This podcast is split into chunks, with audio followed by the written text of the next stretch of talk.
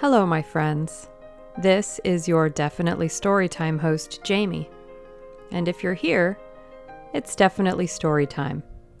So let's settle in and get comfortable, or whatever it is you prefer doing while you listen. And let's begin. We are reading Dalrymple's Equation by Paul W. Fairman. It's the not knowing that gets you, the wondering, thinking sometimes one way and sometimes the other, but never knowing for sure. Being suckered is bad enough, but wondering whether you've been suckered is rougher, or whether you've let the biggest thing since fingerprints slide right by you. Someday the case may be solved, then we'll know for sure. One way or the other, Donovan and I.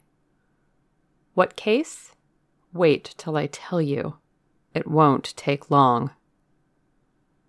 The thing started with as crazy a murder as two homicide cops ever got called in on. In a bar on 10th Avenue near Grand, you probably know the place, and you probably read about the case. It was in all the papers. But the whole story never saw print. We were rung into it by a call from the squad car boys who got there first. We walked in, and a cop I didn't know pointed a thumb at a young guy lying with his head on the bar and said, Deader than a lamp post for my money. A young lad, around 23 or 4, lying there, as though he'd had one too many and was sleeping it off. He had downed one too many and he would spend all eternity sleeping it off. He was all through. The barkeep stood there with his apron hanging out and a baffled look on his face. A look that had all the earmarks of being genuine. I said, Kennedy, homicide. What happened? The barkeep shrugged and licked his dry lips. I don't know. He just keeled over. I got scared and called the cops. The kid certainly looked like a morgue job, as I said, but we don't take things like that for granted. The squad car boys had called General Hospital, and now a couple of interns came in with a respirator. They didn't use it, though. One of them put his nose close down to the kid's mouth and then looked at the barkeep. You served him a drink? The barkeep nodded. That's what he came in for. Let's see the bottle, barkeep gave that a little thought, and then took a bottle off the rack and pushed it over the bar. The intern sniffed it, made a face, and said, There's enough arsenic in there to depopulate New Jersey. Arsenic? The barkeep croaked. You're crazy. We don't serve nobody no arsenic here. The intern looked at Donovan and me and said, Call your meat wagon, lads. This one is beyond us. He had identification, an Arthur Davis, with nothing at all sinister in his wallet. The lab men came, and there was a lot of activity for an hour or so, and then we padlocked the joint and took the barkeep downtown with us.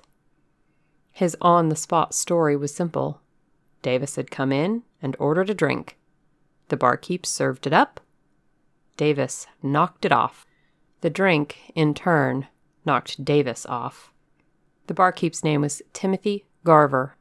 He was a middle aged cork puller who had been in the business most of his life. We ran him through R&I and found him clean. Then we sat him down in the interrogation room and started digging into him. What did you have against Davis? Garver looked like a flabby jowled ghost. His hands shook. Nothing, so help me, I never seen the guy before. You think we'll swallow that? Donovan asked. You think your plan was school kids? Tell us you poison a guy you never saw before. I said, maybe he did it for laughs. I didn't poison him, Garver pleaded. You got to believe me. You mean there wasn't any poison in that bottle? Sure, there was, if you say so. What I mean is, I didn't put it there. I didn't know it was there. I. What you mean is you'd planned to get the guy out into the alley after he was dead, and you lost your nerve after he keeled over. No, no, nothing like that. You had that bottle spiked, waiting for Davis to come in. No, no, it, it was just an ordinary bar bottle. What do you mean by that? Every tavern has a brand of whiskey they push, their bar whiskey. When a customer isn't particular about his brand, we give him the bar liquor. It seemed to me the guy was gaining courage. He wasn't quite as nervous as he'd been. You served other people out of that same bottle? I asked. He licked his lips and dropped his eyes before he answered. Sure, I did. But that was before you put the arsenic in it. I didn't put any poison in that bottle. And you guys can't pin this on me. What makes you think we can't? Because I never knew the fellow, and you can't prove I did. So, how are you going to make anybody believe I killed somebody I didn't know and had nothing against? You think I'm nuts or something? That's a possibility, I said. Donovan narrowed his eyes at Garver and said, You're holding something back. Come on. Out with it. Again, that guilty look as Garver shook his head. But you can't send a guilty look to the chair, and it seemed Garver had us stymied at least for a while. We jugged him on suspicion, but we knew unless we got something else to strengthen the case, we wouldn't get an indictment against him. There just wasn't enough. Donovan and I chewed it over with the captain, and he couldn't give us any help except the advice to keep plugging. We told him we'd try to come up with something, and went back to the tavern. The owner had been there and gone, and we still had a patrolman stationed in front. Donovan unlocked the door and released the patrolman for his regular beat, and we went inside. It was quiet. Naturally. Nothing is quieter in this world than an empty bar. I said, Well, where do we start? Donovan shrugged. You got me. And you know damn well nothing's going to happen on this case until it breaks from the outside. That's right. What he meant was a new angle coming from a stoolie, or something opening up while we investigated Davis's background, or Garver's. But something new was added right there in the tavern. Very suddenly, a guy popped up from behind the bar and said, Hello. We whirled around and looked at him, and Donovan snorted, Who the hell are you? My name is Tennyson Dalrymple. What kind of a label is that? The man came around from behind the bar. I liked it. I took it. If it annoys you, I'm sorry. But you could tell by the sneer on his face that he wasn't sorry at all. He was a medium sized, unattractive figure of a man, and yet you couldn't put your finger on just where the unattractiveness came from. He wasn't good looking, but neither was he repulsive. He didn't have a Superman's frame, but neither was he a cripple nor a malformed freak. There was just something about him you took an instant dislike to, and the dislike stayed with you. And Dalrymple seemed to enjoy increasing the antagonism. He wore a habitual sneer, and his voice had a cutting quality to it. I said, What the hell are you doing in here? going about my business. Entrance is prohibited. There was a policeman in front. The door was locked. There's a back door. That was locked too. Locks are silly things. Any fool should be able to handle such feeble devices. Donovan was snarling. Look, brother, you're talking yourself right into trouble. Now tell us what you're doing here and tell it Quick. Reading the gas meter. Why? Why would anyone read a gas meter? I work for the gas company. This place is on my route. I think you're lying. It will be easy enough to find out. We'll find out at headquarters. You're taking me in? What do you think? Dalrymple certainly wasn't afraid of cops. He shook his head in disgust and said, This is certainly a stupid world you live in. A world of idiots. Really, it is.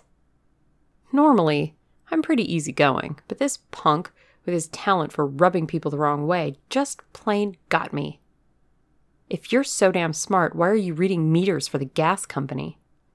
He grinned, and his grin said he was happy at getting a rise out of me. I just arrived recently. The job will do until I get around to what I'm planning. Donovan vented his hostility by hauling the guy out to the car. Dalrymple made no resistance, but Donovan managed to get mildly rough regardless. This also seemed to make that little intruder happy, as though he took the roughness as a sign he'd got under Donovan's skin too, which he had. He threw a few insults at us while we rode to headquarters, but we held in, knowing if we gave ourselves an inch, we'd take a mile and slug him and have it over with. In the interrogation room, we went at him with all the fixings a strong light in his eyes, cigarette smoke in his face. Donovan, with a snarl on his puss, said, All right, Buster, let's cut out the jokes. What were you doing in that tavern? Reading the gas meter. I said cut out the jokes. You've got my identification. What makes you think I had any other reason for going there? I'll ask the questions. Maybe you don't realize what a spot you're in. This is idiotic. This whole procedure emanates from your personal dislike of me, and all you have to do is call the company. What do you know about the Davis killing? Only what I heard in the neighborhood. Intriguing little equation, isn't it? I think we'd realized from the beginning that we had nothing on Dalrymple and that we wouldn't be able to involve him. He'd hit it on the nose when he said our motivation was personal dislike. Finally, I went out and called the gas company, realizing we'd delayed doing this because we knew it would lose Dalrymple for us. When I went back and told Donovan, he still hated to let go. You know he told the sneering little meter reader. We can still throw you in the can. What for? Trespassing, breaking and entering. Oh, yes, but you won't. And why not? Because it would be too small a triumph, and you know you would be acting from spite. It would diminish your stature in your own eyes. Donovan was trying to swallow his helpless wrath when I remembered something Dalrymple had said. Listen, punk, exactly where did you come from? That's right. You made some funny cracks. You said to quote, This is certainly a stupid world you live in, a world of idiots. You also said, I've just arrived recently. Now, it occurs to me that I might have come from a place beyond this planet you call Earth. No, that you're a crackpot, a psycho, and maybe we'd better hold you. He sneered at me and ticked off his replies on his fingers.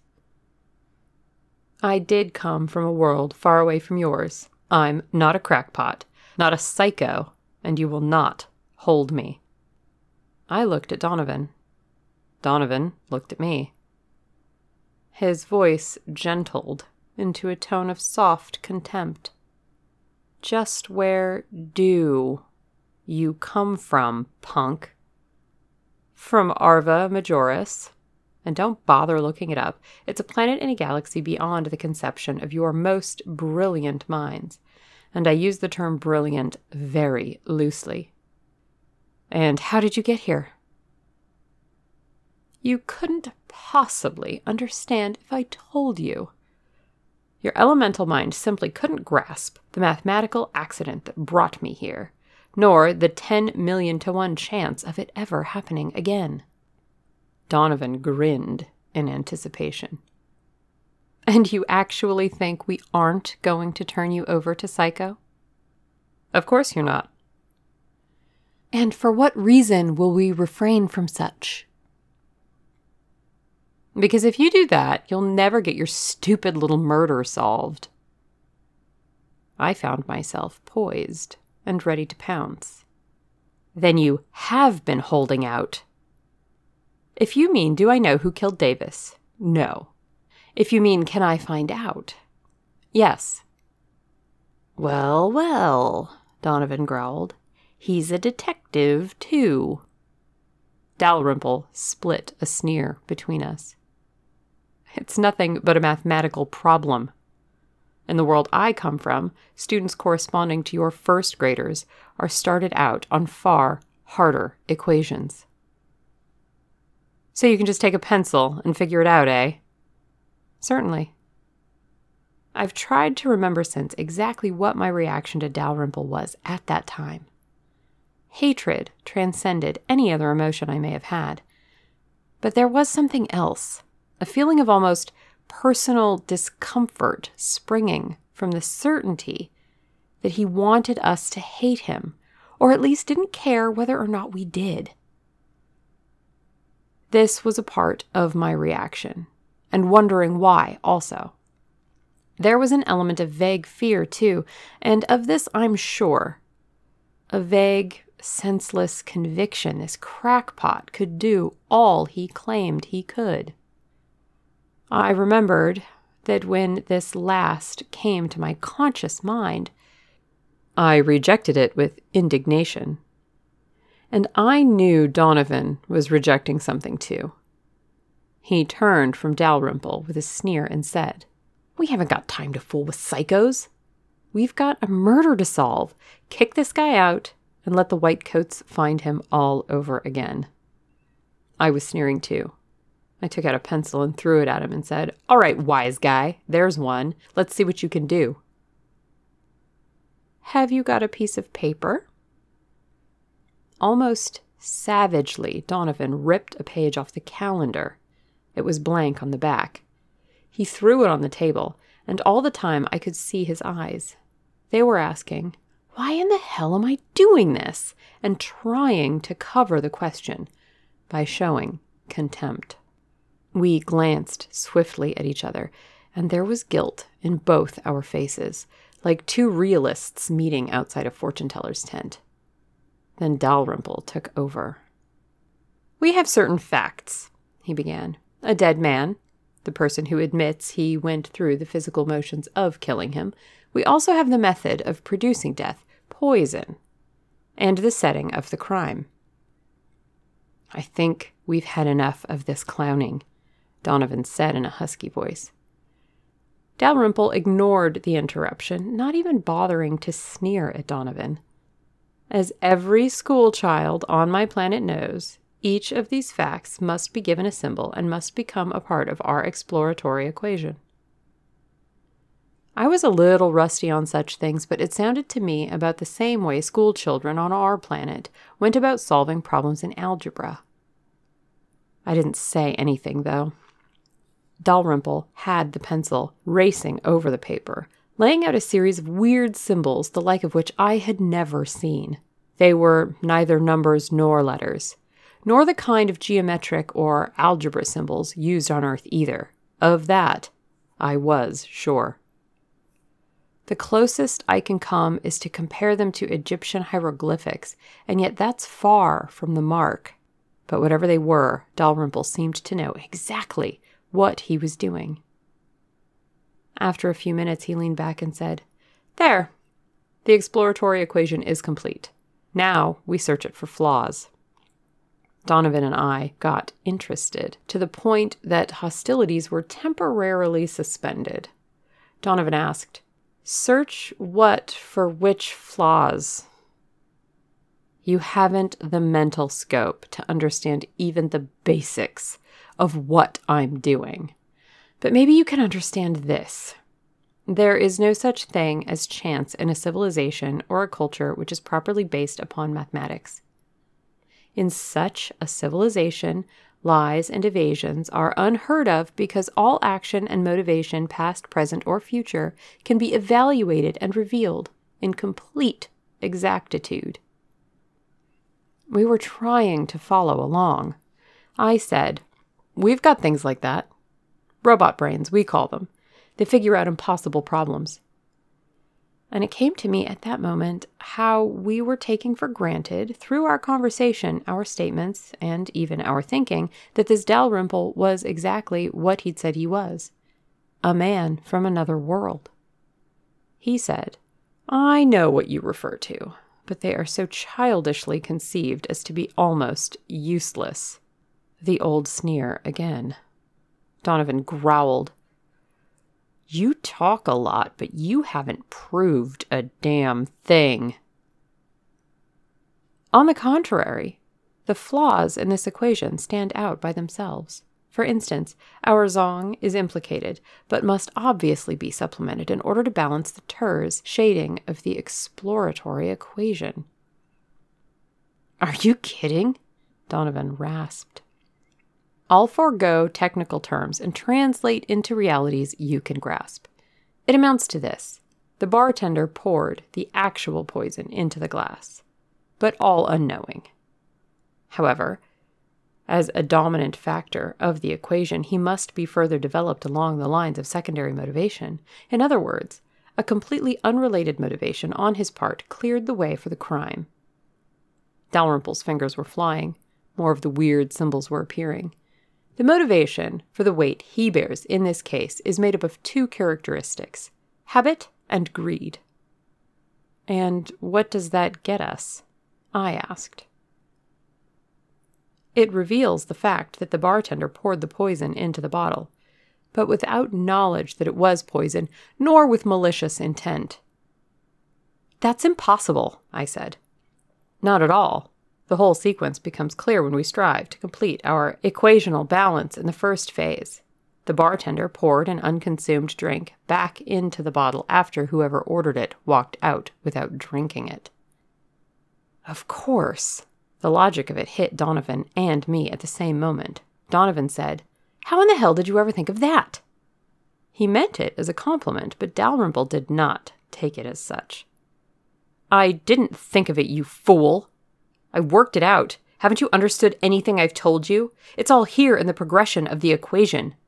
Incidentally, that factor is the pivot of the whole sequence. Your stupid logic should carry you on from there. Somebody was trying to poison somebody else, Donovan said. There had to be two men, I added. They came in and ordered drinks. One poured poison in the other's drink. Then they left without Dalrymple was leering at me. How about one man and suicide? I swore at myself inwardly for giving him the opening. But he turned back to his symbols and said, By sheer blundering chance, you hit it, though. It was two men and attempted murder. Donovan wasn't having much to say. Dalrymple threw down the pencil. I'll be going now. I have more important things to do. Can you give us the names of the two men? I asked, and again swore at myself for being over eager. Dalrymple gave me a long, disgusted, clinical look. I can, but I won't. It would take another hour to round out the equation, and I don't feel like doing all your work for you. If you can't take what I've given you and tie up the case, then you'd better both resign. He got up and started to leave. At the door, he turned. I live at the Crestwood Hotel if you want to get in touch with me again. He sneered. Maybe you'll need help some day in tying your shoes. He left. Neither Donovan nor I made any attempt to stop him. After a long minute, Donovan said, We can't let him go. He's involved in that killing. He's got to be. How else would he know? Are you sure he's involved? Donovan didn't answer. He picked up the pencil and snapped it in two with a savage gesture. Sneering little son of a. Besides, we've got no proof he was right in anything he said. Let's go find out. We found out. It didn't take long, and we got a citation. We hit Garver with one question Who was in the bar just before Davis entered? And he collapsed right in our laps. We got all he knew, and it wasn't hard to trace down two guys named Kinder and Walpole. They were both drunk when they came in, and Walpole had some arsenic with him that he was going to make a bug spray with. He got sore at Kinder for some drunken reason and poured some of the stuff into his drink while Kinder was in the washroom. Then something pulled them back into the street before they had their drinks. Garver heard metal grind and thought that was probably it. Once outside, they probably forgot what tavern they'd been in because they didn't return. Garver was glad to get rid of them. He hadn't seen the poison pouring bit and dumped the shots into the bottle. When Davis keeled over as a result of the next shot out of the bottle, Garver was scared. He could lose his job, and his boss could have lost his license for serving drunks and for pouring the whiskey back. So that was the case.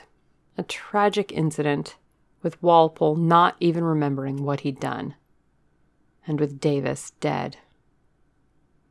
We would have been better off leaving it there, charging Dalrymple off as a crackpot who had made a lucky guess, and taking the credit for breaking the case.